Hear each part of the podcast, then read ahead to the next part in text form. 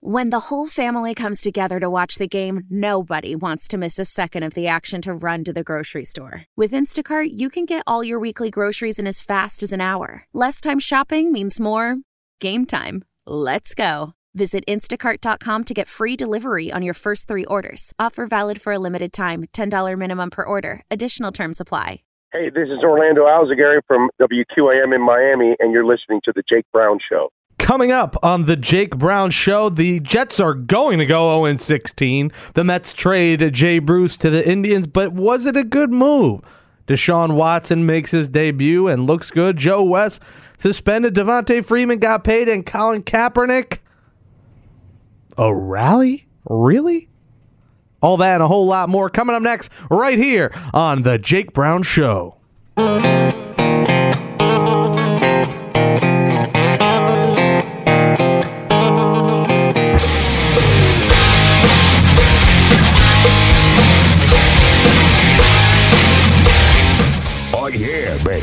Baby. Oh yeah, baby. Hello? Welcome to the Jake Brown Show on CBS Radio's Play It Podcast Network. You can subscribe, rate, and review to the show on iTunes, Apple Podcasts, and you can follow us on Spotify as well. My name is Jake Brown. You can follow me at Jake Brown Radio and follow the show on Facebook, Twitter, and Instagram at Jake Brown Show.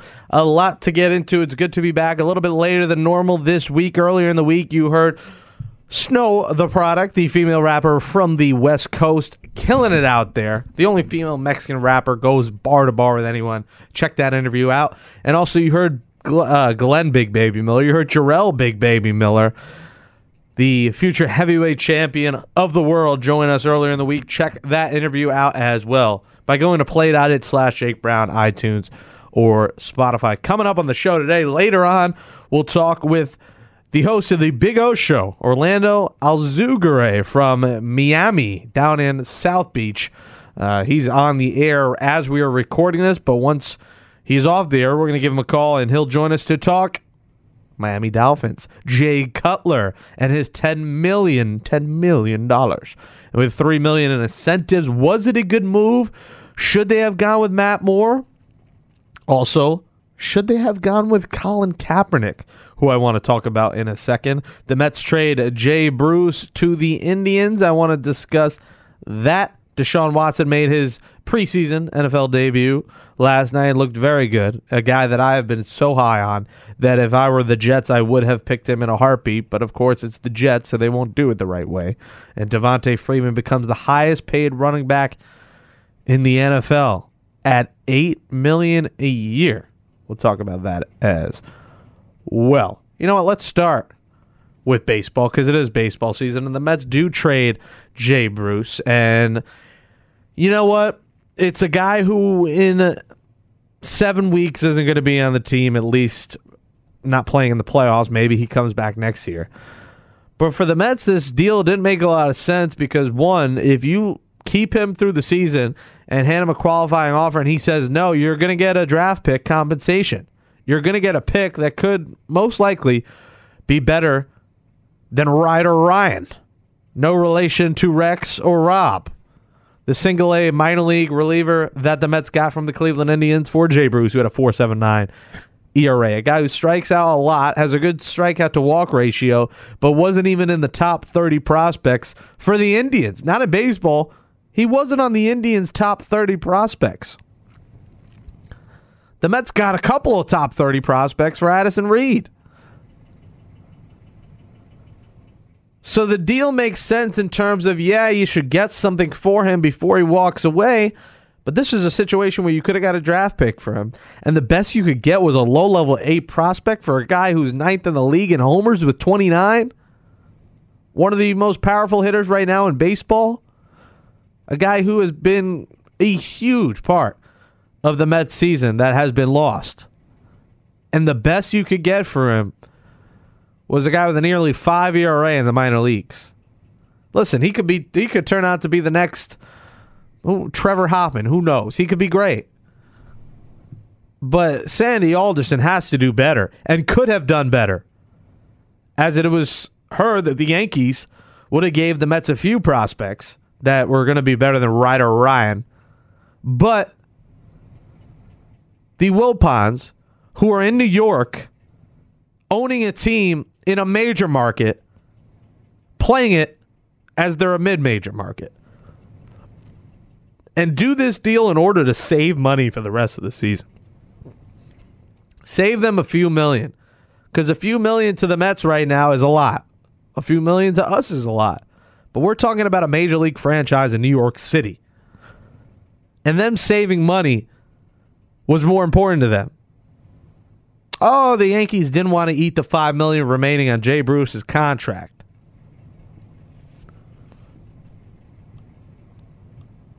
You're gonna say that that was important?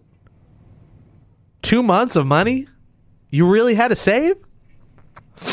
It just, I, I don't I don't understand it because you want to build for the future and you want to get pieces that can help you next year and, and years beyond. And the guy the Mets got in return won't help you till like 2020. At least in the Reed trade, they get a reliever who could be on the roster in September and will likely be on the roster in 2018 in Callahan. In this situation, you have a guy who's not going to be here till the Trump presidency is over.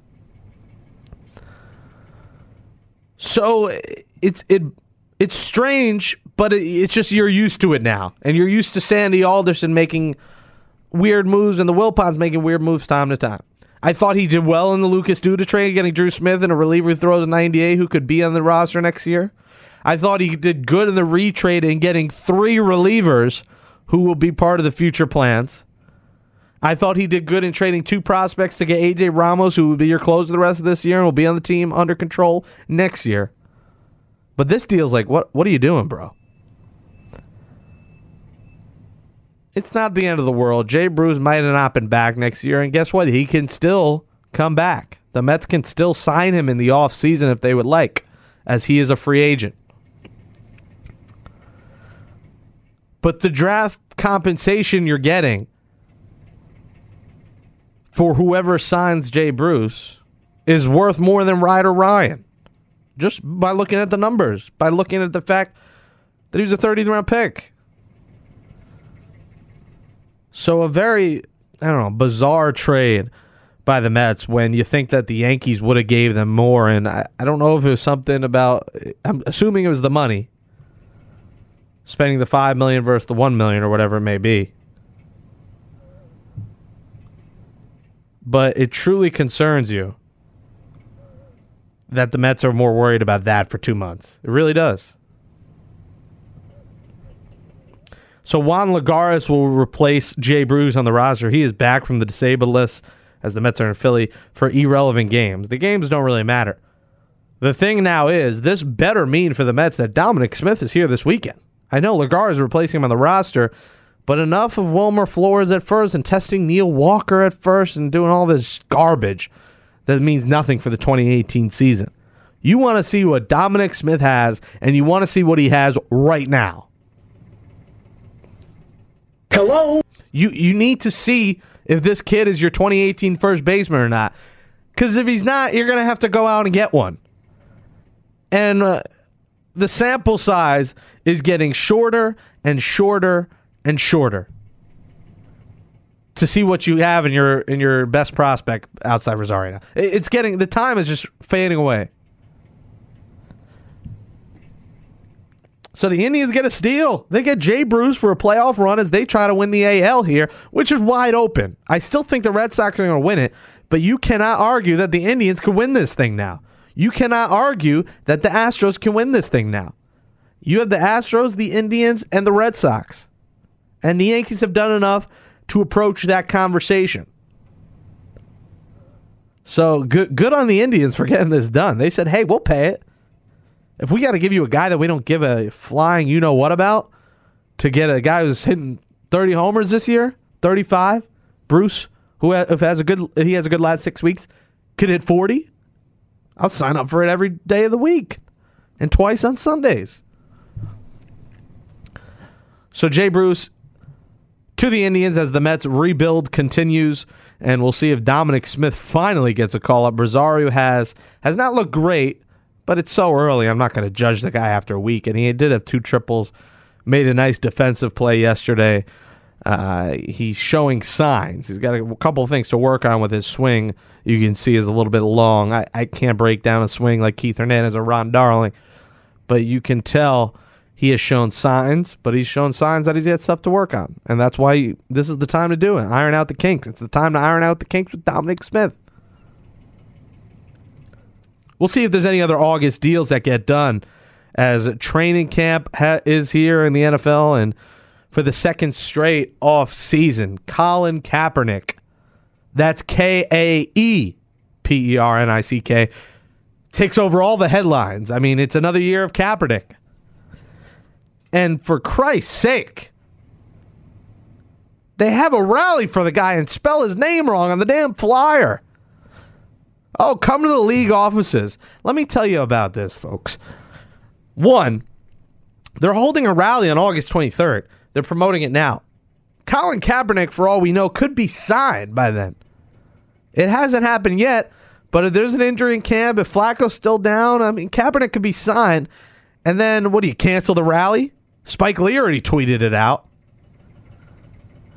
Spike Lee promoted the rally. He is not in charge of the rally. Who's in charge of the rally? Seems like it's Iron Man and and Daredevil, Justice League NYC. Is Spider Man going to show up at the rally? Is it they going to get the guys from Times Square and get all the superheroes showing up? The Justice League is here. Don't worry, guys. Colin Kaepernick will get signed because the Justice League is here. Pat, you're shaking your head. Spider Man was an Avenger, not Justice League. I'm sorry. Spider Man's an Avenger. What do I know? so who's in the damn Justice League? Captain America? No, he's an Avenger too. God damn it. Justice League is the Flash, Aquaman.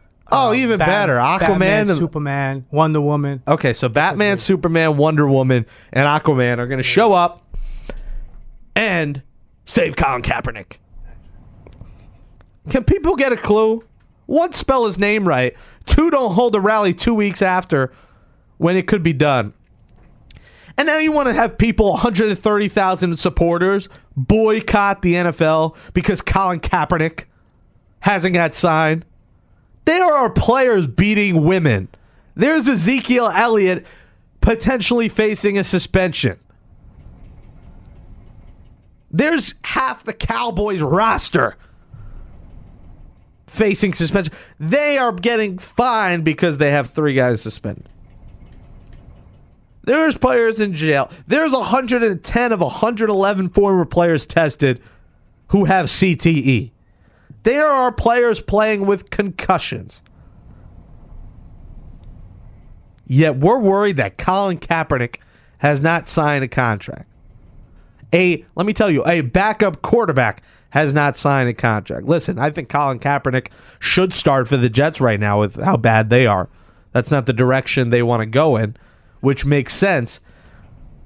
Of course, I think Colin Kaepernick should be signed as a backup, not as a starter in the NFL. Of course, I think that. But how are you going to boycott the NFL over a backup not getting signed who didn't stand for the national anthem and caused all sorts of controversy last year? Do I think it's a race thing at all? Maybe it is a little bit. But I just don't think one, he has the talent, and two, there hasn't been a fit. I think he should go to the Ravens for sure. But enough for me to boycott the NFL to see a guy on a roster who may not even play one single freaking game next season? You have got to be kidding me. How about you 130,000 people get your head out of your ass and realize what the real issues are in the league? Concussions, CTE, domestic violence.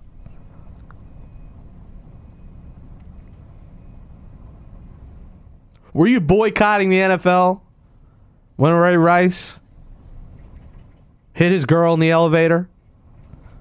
Were you boycotting the NFL when that Cowboy, who was the Cowboys defensive tackle who uh, who was suspended? The uh, look that up, the former 49er.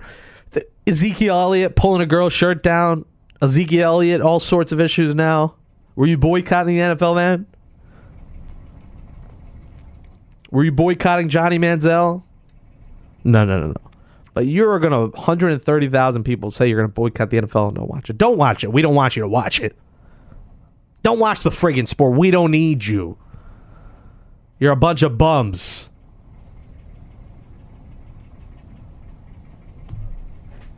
Give me a real reason. Tell me you're not watching it because you're worried about head trauma. I respect that reason more than I say, oh, a backup quarterback hasn't got signed, guys. I'm I, I'm not going to watch anymore. And guess what? I think Kaepernick should have been signed. But for me, it, it, it's not affecting me and love of the game. I don't think he's being blackballed. I think eventually he's going to get signed. But let's relax. Let's understand what really matters in the game. Let's stop domestic violence. Let's stop the ridiculous, ridiculous penalties that there are for marijuana in the league. Guys smoke day in and day out in the NBA, and they couldn't give a flying you know what. Adam Silver couldn't care if J.R. Smith was getting high in the locker room. But in the NFL, if you're getting high, you're out for the season. Yet the NFL is the sport where you would need weed the most to deal with some of these injuries that go, that go on every day. To deal with the pain that comes with the game.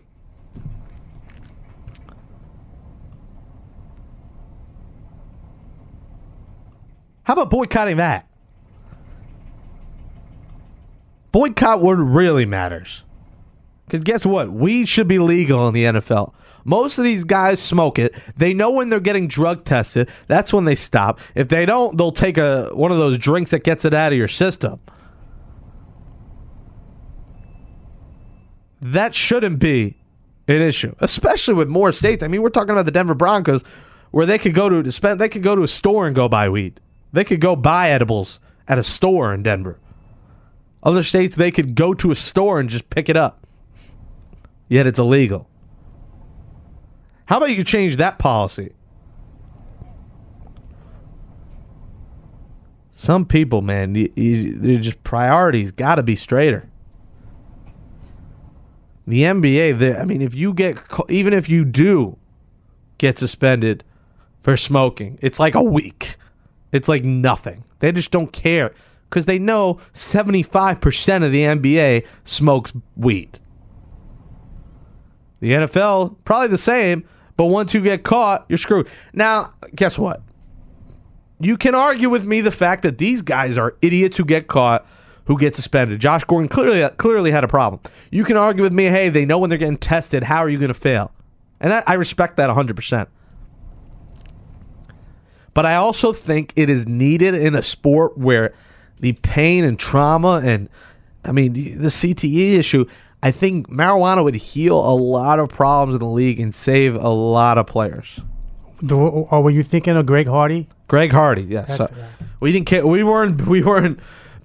We weren't not watching the league because of Greg Greg Hardy, who was basically a convict. Like we weren't watching the league, right? But but we're we're gonna turn it off because a backup quarterback hasn't got signed. But again, stop. Just, I mean, go rally, have fun in the NFL headquarters. I hope to God that this guy gets signed in the next week. Maybe it will still rally. Oh, he went. He's not starting. Meh, meh, meh, meh. Jesus Christ. Again, let these guys smoke the ganja. Let them do it. Don't even test for it. As long as they're not getting high before games, as long as they're not getting high before press conferences and stuff like that, let them do it. Let them deal with their pain in that way. Let them deal with their pain with smoking instead of hitting on women. That's what should be frowned upon in our country. Con- playing with a concussion should be frowned upon. The concussion protocol has worked a little bit better, but guys still do play with concussions. And I think that is an issue. And that's why we see people like we see Boomer Esiason saying, "Hey, I probably have CT." God doesn't even know. That's scary. That's scary to think the things that are going on in these guys' mind when they're 40 and 50 and 60 or whatever and beyond. It's it's a scary thought, and that's where our head should be focused, not on backup quarterbacks. This is the Jake Brown Show on CBS Radio's Play.it, iTunes, and Spotify. Coming up later in the show, we'll talk Miami Dolphins with the Big O Show host on 560 WQ WQAM in Miami, Orlando Alzugaray. You can follow him on Twitter at Big O Show. He'll join us for the final segment where we'll talk Jay Cutler and uh, why not Colin Kaepernick and Jay Cutler gets 10 million. Dude's nude on the beach. The next day he's got 10 million in his pocket. And he said, "Luckily as a quarterback, you don't have to be in the best cardiovascular shape." Pretty dumb quote there. Quarterback positions, you got to run around like a madman. We're not going to be seeing much running from Jay Cutler. And he said, "Yeah, I was loving it at home. I was relaxing with the kids. Of course. He's got a hot ass wife. He's got kids. He was living the dream. About to get millions from Fox. I was just preparing for my Fox role. You know what preparing for his Fox role means? It means he was banging his wife and he was on vacation all summer. And he said he was he was he was playing uh, basketball with his kids. Jay Cutler, why wouldn't he take 10 million? And you know his wife was sick of him. I mean, Jay Cutler's wife even said he needs to get out. I mean, he said she was the biggest influence. And I think Jay Cutler in Miami is is good. I think he's better than Colin Kaepernick. I'll, I'll say that. And I think the issue is Matt Moore cannot play an entire season. Matt Moore is a fill-in quarterback. He is not a guy they want to see for 16 games, and no one in South Beach wants to see for 16 games because if they do, they'll be in South Beach and not in the stadium. They could throw Ken Stabler in his prime out there, and the Patriots are still winning this division in a landslide. The Dolphins aren't very good, the Bills aren't very good, and the team I'm about to talk about is even worse. In the name of Mother Teresa, folks, the New York Jets are going to be one of the worst teams in the history of the National Football League this year. When we think of a word that I love, when we think of iconic bad teams, when we think of just miserable football teams in NFL history, the New York Jets will be right up there with teams like the 0 16 Dan Orlovsky 2008 Detroit Lions, who had the most losses in NFL history at 0 16. The Jets are, oh my goodness. I bet my friend $100 the Jets will win four or less games, and I have, couldn't think of a bet any smarter in American history. That is a smarter bet than Mayweather beating McGregor. 100%. There is more of a chance that Conor McGregor beats Floyd Mayweather. There's a, let's say this. There's a better chance that Conor McGregor beats Floyd Mayweather than there is the chance that the New York Jets Jets win more than 4 games. And I think that is saying something. And if you don't believe me, let me tell you who will be starting the season if healthy for the New York Jets because their number one receiver, who's not even a number one receiver on any other roster in the league, Quincy Enunwa, is now out for the season. Let, let's just tell you who, for at least one game or half of one or one quarter of one, that Josh McCown will be throwing to. And those guys include Robby Anderson, a number three or four receiver on any other roster. Jalin Marshall, a number three or four receiver on any other wa- roster. And the other guys I'm about to tell you, if you know who they are, God bless your soul. You're a bigger football fan than I am. Charone Peake, Ardarius Stewart, Gabe Marks, who sounds like the CEO of a company. Chris Harper, no relation to Bryce. Chad Hansen. Myles White. Frankie Hammond. And none other than lucky, not so lucky Whitehead. The only thing the New York Jets have going on that offense is Matt Forte and Bilal Powell. The tight ends are one, a guy with a DUI, Austin Seferian Jenkins, who is eh, okay. Eric Tomlinson, and the rookie now, Jordan Leggett. And if Josh McCown ain't throwing them the ball, if he gets hurt like he always does every year, I'm sorry. Thank you, Josh McCown. Thank you for your daughter being tutored by my mother. Thank you for paying my mom to tutor your daughter. She's a great tutor. It might be Christian, the biggest hack, Hackenberg, throwing them the football. And Christian Hackenberg is already throwing picks in training camp. And when I hear those stories, when I hear these stories, and I think they're annoying when they come out this early of training camp interceptions, but when you hear it day in and day out that a guy can't throw the ball in training camp, it is a sign of a natural disaster. It's like South Korea, North Korea dropping nukes on the U.S. Although Trump says we're good. So let's enjoy a couple these last couple of Jake Brown shows before the world comes to an end. But it boggles my mind how bad this Jets team is. And if you want to say, oh, they're okay in the secondary, if you really think Morris Claiborne was a good signing, you're crazy. And Buster Skrine's all right. They have Sheldon Richardson, Muhammad Wilkerson, and Leonard Williams, a nice front line in the 4 3, but that's it. That's all the Jets have going for them.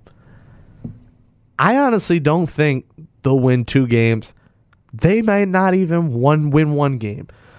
The New York Jets could go 0 16. The only thing I think that they could win one is because you always scratch out a win somehow in the NFL. There's a reason that only one team has gone 0 16, and that was Dan Orlovsky. Let's be real, that Lions team is terrible.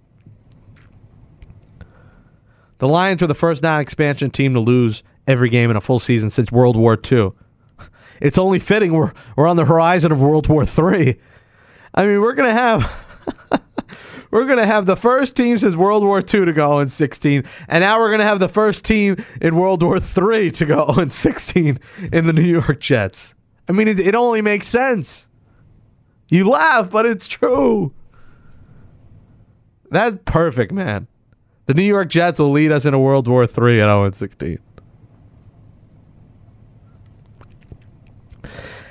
And the youngsters coming from McCown don't look pretty. Bryce Petty, not so pretty. Christian Hackenberg, not so pretty. I always forget his name, but how? With the name, I just want to call him Hack. That's all you got to call him. But my God, do not take a look at the Jets depth chart because your eyes will burn. You truly will be a depressed person trying. I mean, you have to do a lot of research when you look at the jet step chart. You have to look into it and think to yourself, is this real life? That's what you have to think. And then you realize when you see it, you're like, nope, this isn't real. It's a scary, scary thought.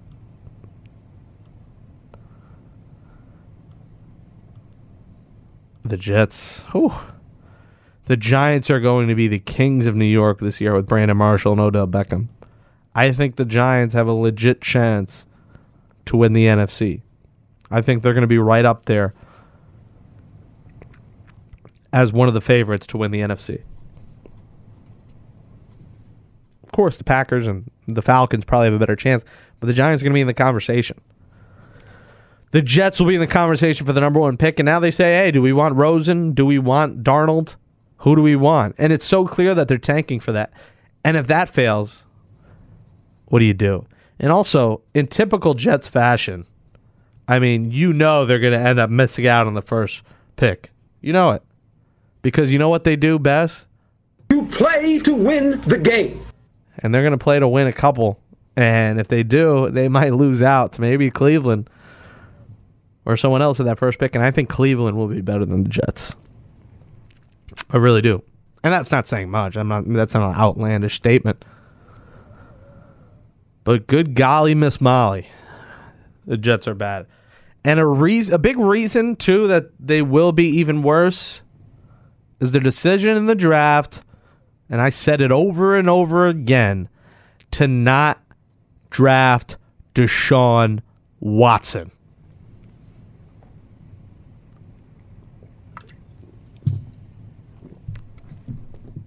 How do you not pick him? I know it's it's one game. Let's relax. But Deshaun Watson will be the real deal in this league. And I don't know why teams overlooked him. I really thought he should have been a top five, top 10 pick. He goes in the top 15 to the Texans.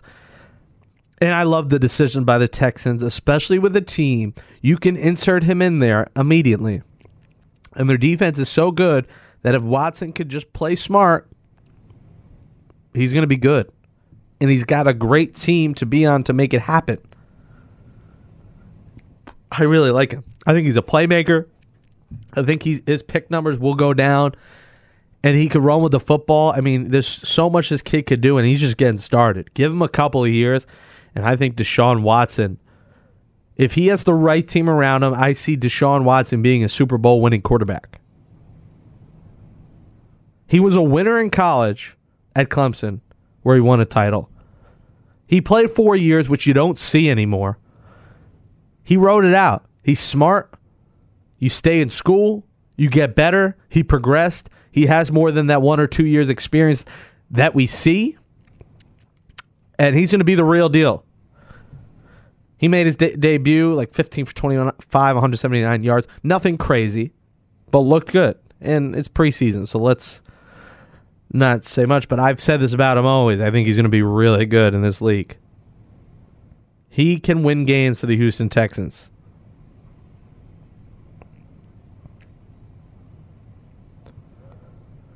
Devonta Freeman, he'll also help win games for the Falcons. He becomes the highest paid running back in the NFL, a five year, $40 million deal. Isn't it weird how it works in the NFL? We're 8 million a year as the highest paid running back, a league that used to be running back oriented. And man, have they taken a back page in this league. David Carr, and I do this every freaking time. Derek Carr.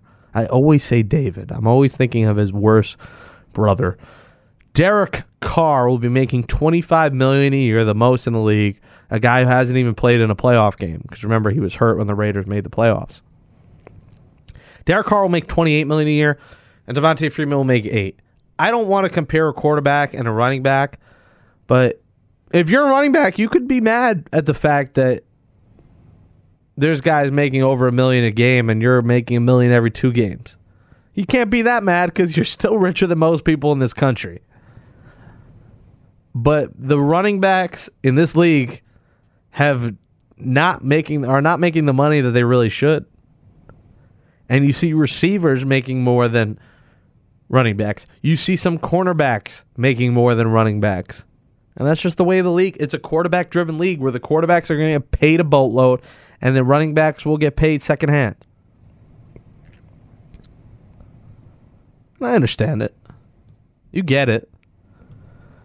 But it was weird reading that that was the biggest contract.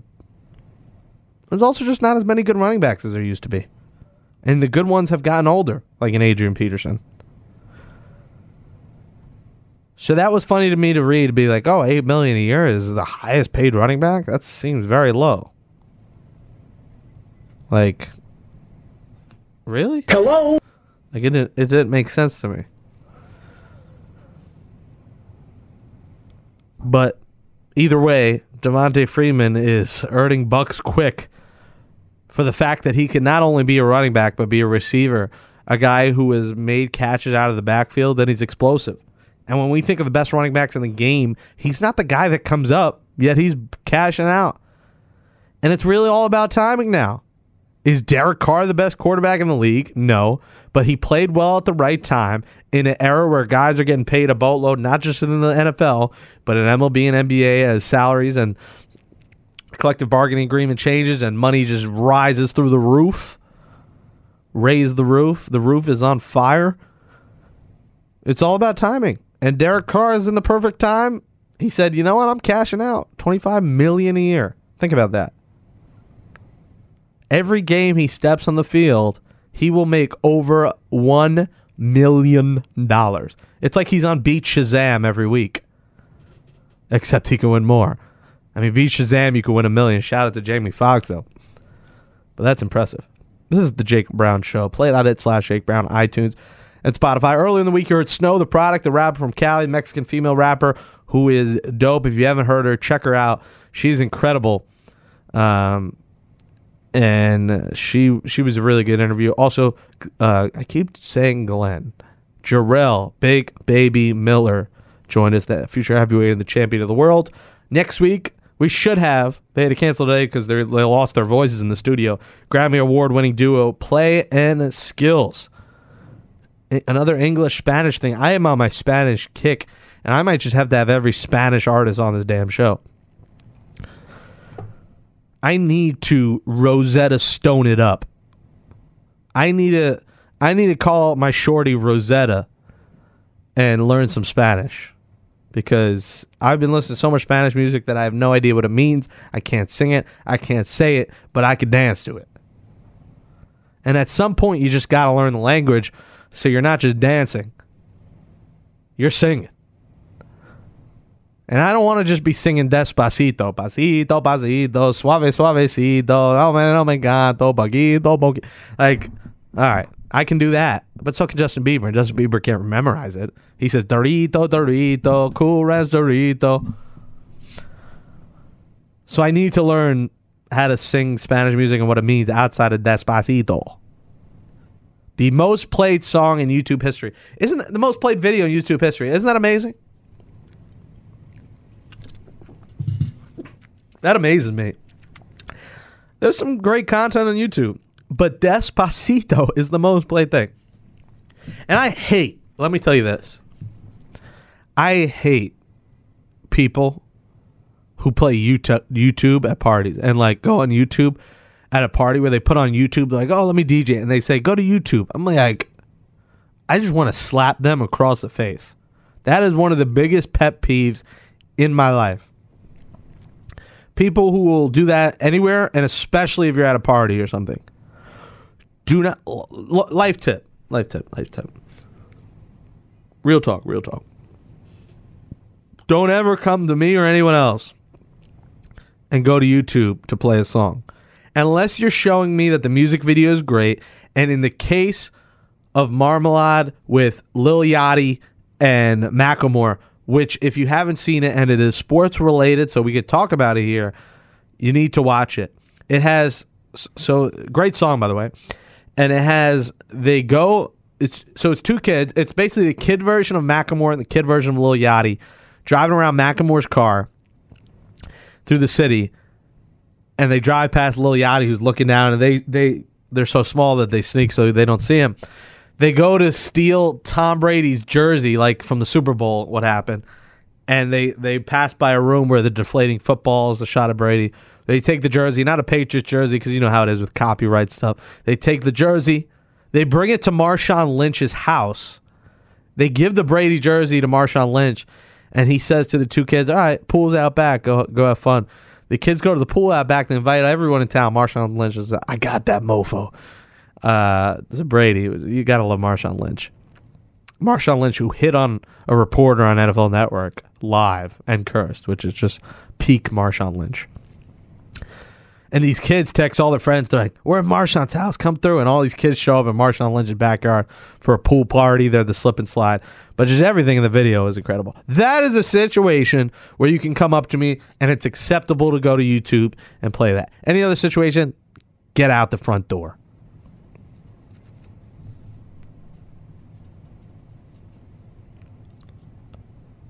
Go to Spotify and go to iTunes. You cheap bastards with your Pandora. If you like Pandora and the whole fact that it's random and you don't know what's coming, I can respect it. But can you really are you too poor to drop $10 a month to get unlimited music? This is 2017, folks.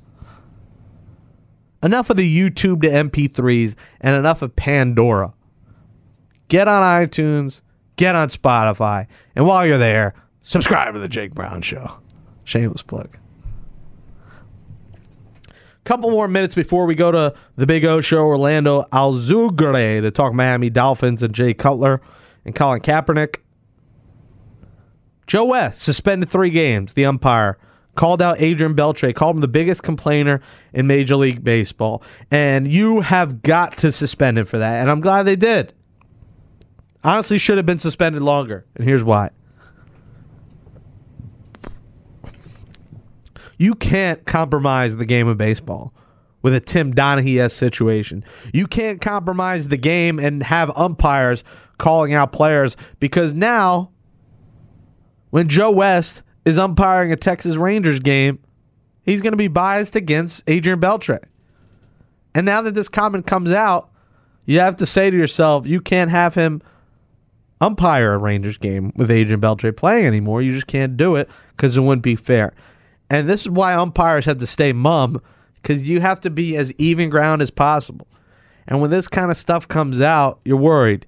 This stuff is what's saved for after the umpires retire, where they write a book for messing up a perfect game with Armando Galarraga. That is when you can say whatever. You're done. All right. Call this guy a complainer. But in the middle of your umpiring career, to call out a guy, I don't care what source or reporter you say it to, you can't do that. You cannot compromise the game. Three games, eh, whatever. Probably should have got like a week. But don't ruin the game. Don't pull a Tim Donaghy. No one wants to be Tim Donaghy. So I was glad that they acted upon that and didn't just fine him, but you suspend him, even though three games is not much. We talked Kaepernick, we talked Joe West, we talked Devonta Freeman, we talked Deshaun Watson, Jay Bruce to the Indians as the Mets tank away, the Jets will tank away. Uh, baseball, the Yankees and Royals duking it out, but the Mariners, Rays, and Orioles are right there. The Orioles and Twins are a game and a half back. Angels are two. The Mariners and Rays tied with the Royals for that second wild card. And that mediocre wild card race in the American League is as tight as possible. The Rangers are three and a half back under 500. and The Blue Jays are four back under 500. Meanwhile, we look through some of the divisional races. The NL East is done with the Nationals. The NL West is done and was done with the Dodgers just running away with baseball right now at 70, 80 wins. The Cubs are up one and a half on the Brewers, and the Cubs are going to win that division, but the Brewers are sticking around. The Cardinals at two games back are sticking around. And the Pirates, a couple games back, are also sticking around. The East, the Yankees are sticking around, but the Red Sox have four game lead. The Red Sox are winning that division. The Yankees will just have to hope for that home field in the wild card game, and then I guess you throw Sonny Gray out there. The Indians now will open up and win this AL Central. Jay Bruce, such a big bat for them. It's such a great deal for them, as I said before. You love it. You love the deal if you're a Cleveland Indians fan. The Twins, five games back, they start to get out of that race. But again, a game and a half, that wild card is just bunched up. And the West has been over with the Astros. That's 71 wins. But the wild card race will be fun. But again, Red Sox are closing out that division. The Indians will close that division out. The Cubs will eventually, you think, close out the division, but you really just can't count out the Cardinals ever. And the Brewers are just hanging by a thread now. Maybe we'll see some more waiver deals get done. But there's some there's some competitive baseball. There's a lot of top heavy teams and then mediocre teams. But there will be competitive baseball in the final weeks, which you always love to see, at least for that wild card. I don't think a lot of a couple of these division races that are close now will be that close come September as the better teams start to make a name for themselves. Also, say this now, Christian McCaffrey in this will be a superstar in the NFL in a couple years. This kid is too explosive not to be. Him and Deshaun Watson will be stars in the NFL. Zach Randolph was arrested on marijuana charges. I guess it was drug possession. It's a felony with the intent to sell. I don't know if that means it seems like the people with him, maybe, or they found a large group of people smoking and blocking the roadway. I mean, just a dumb move by Randolph. Like, smoke in your house. Don't be doing that out in the streets. So Randolph was arrested. Carmelo says he won't waive his no trade to the Pelicans. Why would he if he's not going to go to the Cleveland Cavs? why would he waive it for the Pelicans? I wrote a reaction to that on the Knicksblog.com. You can check out. Um, sure, Demarcus Cousins, Anthony Davis, Carmelo Anthony, Jrue Holiday, Rajon Rondo, on paper is a, is a solid team, but it's the Western Conference. They're not there with the Rockets. They're not there with the Warriors, and maybe not even the Spurs. So you can understand Melo not wanting to go to small market New Orleans and go to the Pelicans. It seems like Rockets or Knicks. He's starting the season, one of those two. Where is he going to go? I, I, say the Knicks keep him. There's just not a good deal on the table unless it's Eric Gordon and Trevor Ariza, as I've said over and over again. The Rockets traded away too many pieces in the Chris Paul trade to give the Knicks much. And I don't think they're even going to give a Reese and Gordon. They might give one of the two, but not both. But money just doesn't match up. You have to do it through through the real GM. You have to you have to do it through the salary. You have to pretend you're the GM. You can't just throw out players. The numbers have to match. And there's not many ways the numbers will match without Ryan Anderson's ridiculous $20 million a year contract in any deal. And nobody wants that freaking contract. Good shows this week, and we'll wrap up this show with the host of the Big O Show on 560 WQAM in Miami, Orlando Alzugaray. Follow him on Twitter at Big O Show. He joins us for the final segment right here on the Jake Brown Show on Play.it, iTunes, and Spotify. We're checking out. Listen to Big O next. Peace.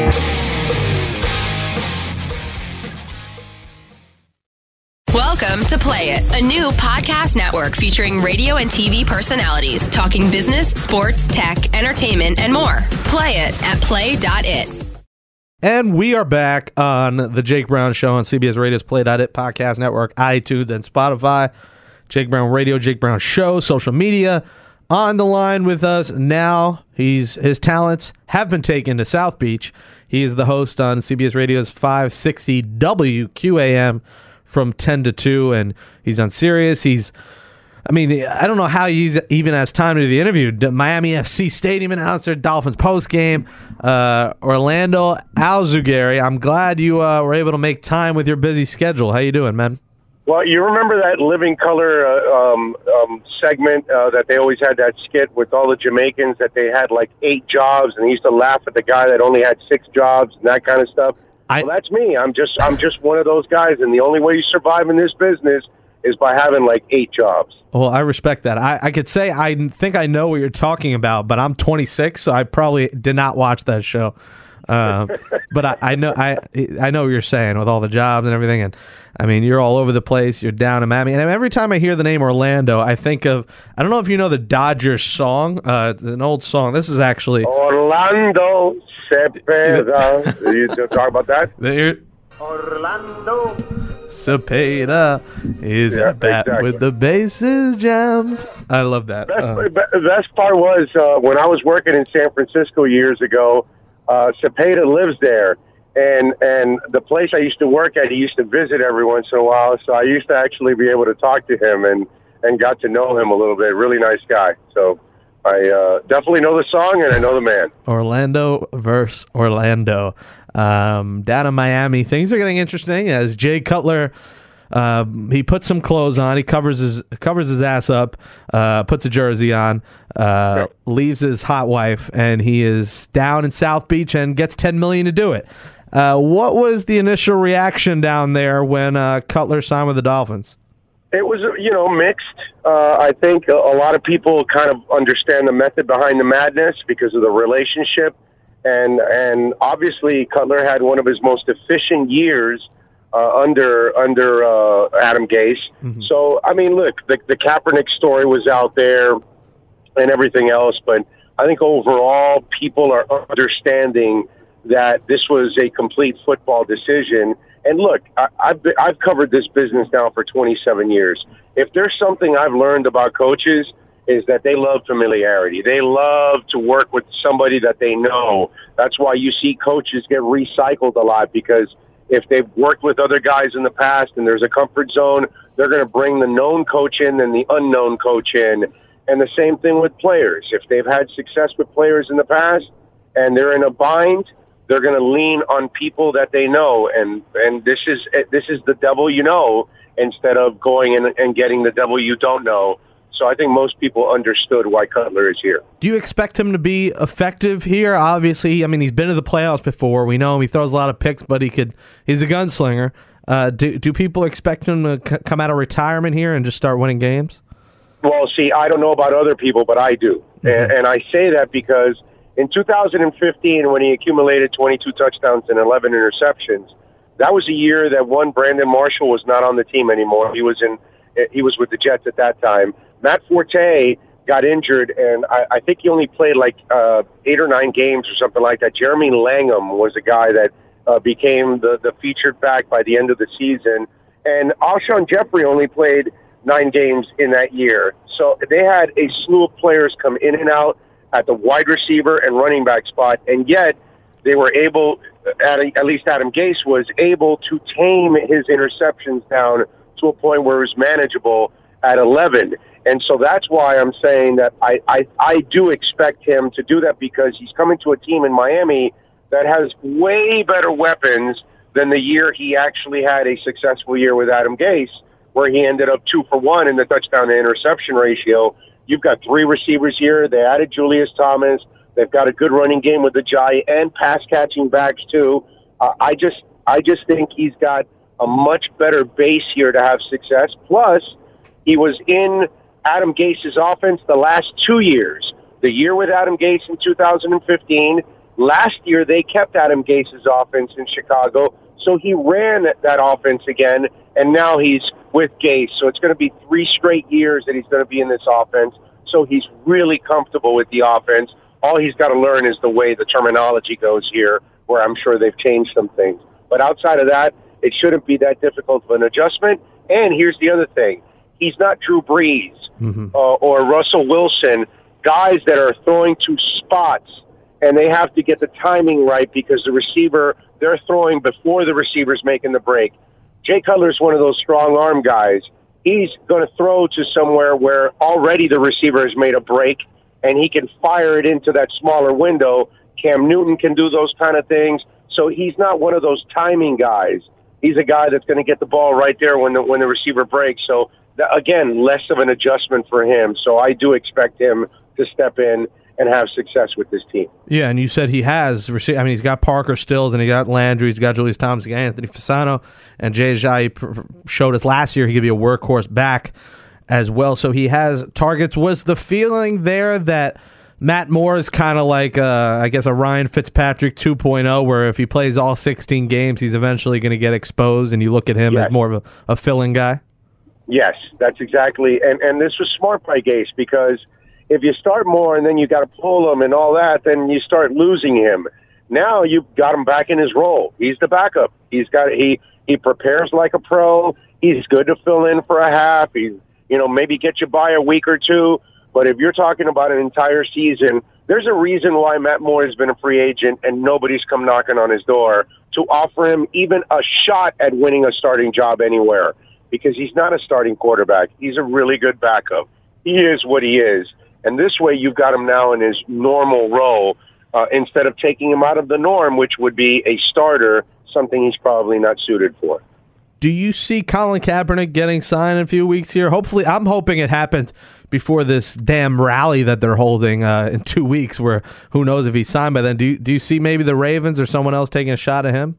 Well, no, I don't see the Ravens doing it anymore because the the back injury wasn't that serious with Flacco, and he's supposedly going to come back in, in weeks three or four of the preseason. So if he's going to even get back for the preseason, maybe to even get a little work in, then then I don't think they have a concern. Hell, I would sign him in Seattle. Their backup, all he does is get arrested. Trevone Boykin.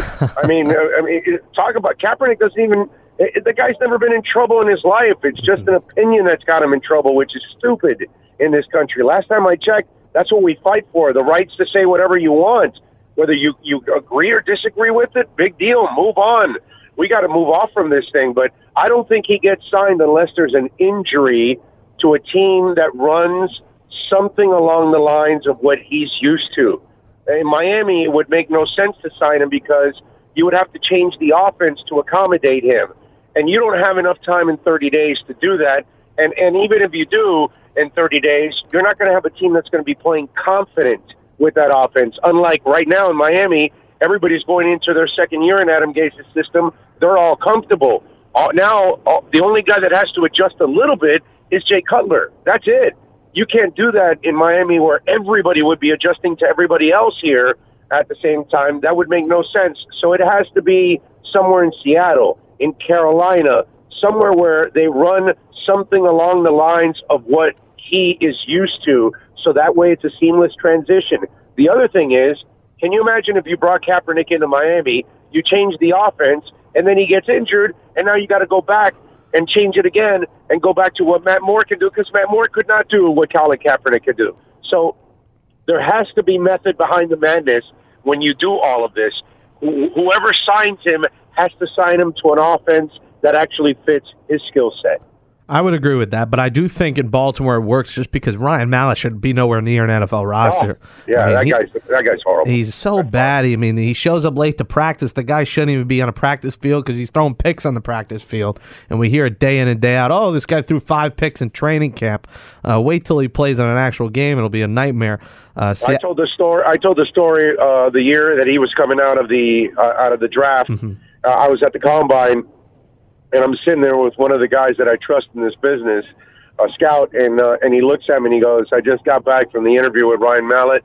That guy is a con artist. If, I, if, if, you've never met one, all you got to do is go talk to Ryan Mallett. I didn't believe 95% of what he was telling us.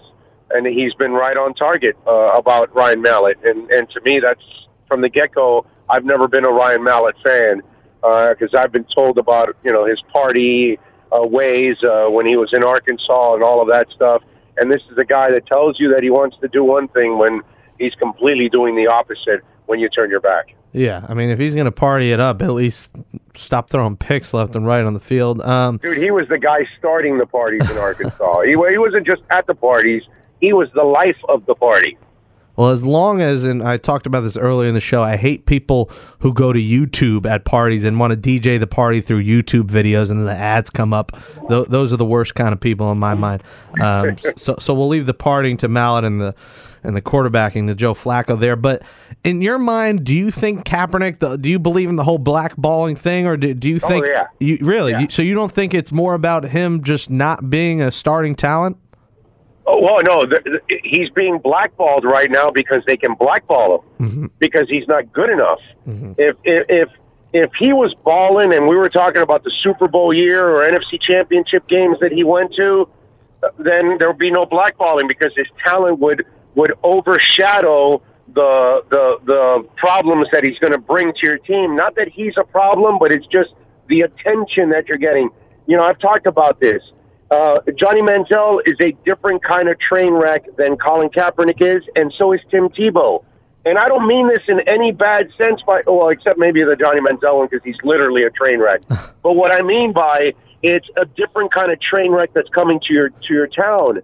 And then you know the the, the Tebow thing. It's all the fanatical people, and then the media, and then the news media that gets in on it. And and and, and half of them don't know jack about sports, so they keep asking a quarterback, and he's not even. And everybody knows that Tim Tebow can't start, or most people that have an IQ know that he can't start at quarterback, but they'll still keep asking about him. And so it becomes a distraction to the team. The same thing with Kaepernick. It's a distraction because you got to answer all those stinking questions every day, talking about the kneeling down and all of this, and the protest and all of that. And so it becomes a distraction. Johnny Manziel is a train wreck distraction because he's going to come to work drunk or he's going to do something stupid or something like that. So it's all kinds of different train wrecks. And then if, if your talent doesn't overshadow the train wreck, then they can blackball you. And so, yes, you are being blackballed because your talent right now is not good enough that there is no team saying, I'm a Colin Kaepernick away from being in the playoffs. The second a team thinks that, he'll be signed up right away. But that's the problem. Because of the drop off in his play the last couple of years, people are looking at it going, dude, is this like Derek Anderson that he had a, you know, and Derek only had one good year, got a contract, and didn't do anything again. But this guy actually had a couple of good seasons. Was he a product of just the system and what Harbaugh brought to the table? Or is this guy really a real talent? And that's the problem. People aren't convinced enough that he's a real talent, so he can easily be blackballed. Orlando Alzugaray, host of the Big O Show. Follow him on Twitter at Big O Show, uh, WQAM in Miami. Yeah, I mean, the guy who really got it good. I mean, Matt Flynn had one good game in Week 17, yeah. and this guy got paid a boatload. Did you buy into the fact that the Dolphins were interested in Tebow when Tannehill went down, no. or no? No, I don't think so. I don't buy. I didn't buy it, dude. He's trying to hit a curveball and an off-speed pitch. He hasn't picked up a football in a couple of years, mm-hmm. and he couldn't even get on the field with the sorry ass Jets who had no quarterback, and yet they still didn't want to put him out there on the field.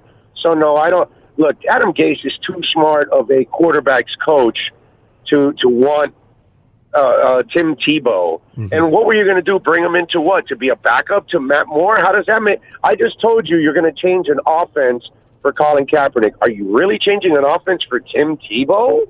no. I, I, come on, man. I, I, I give Adam Gase a lot more credit than that that he's not going to be that. That that would be something stupid that Cam Cameron would do, or a clown like Tony Sparano that wanted to run the the Wildcat or something like that. I, I, I get I have way more respect for Adam Gase. There's no way that Tebow was in the mix. I can't believe that. R.I.P. to the Tebow Wildcat days. Yeah, the Jets uh, miss fumbled that as they do fumble everything we talked about earlier. They butt fumble, they butt fumble at the Jets. Remember, they butt fumble everything, and I there's a serious chance I talked about it earlier that the Lions were the first team since World War II to go 0 16. Now with World War III apparently upon us, the Jets could be the first team of World War III to go 0 16. Do you think it, the Jets will go defeated this year? Uh, I'm going to say they win one game at least. Yeah. Uh, but it'll be it, it, it's going to be close, man, because their quarterbacks are. That's just a bad football team overall. The receivers suck. So, oh. Yeah, the receivers suck their quarterbacks are, are just so inexperienced, and so that's why they're probably really bad.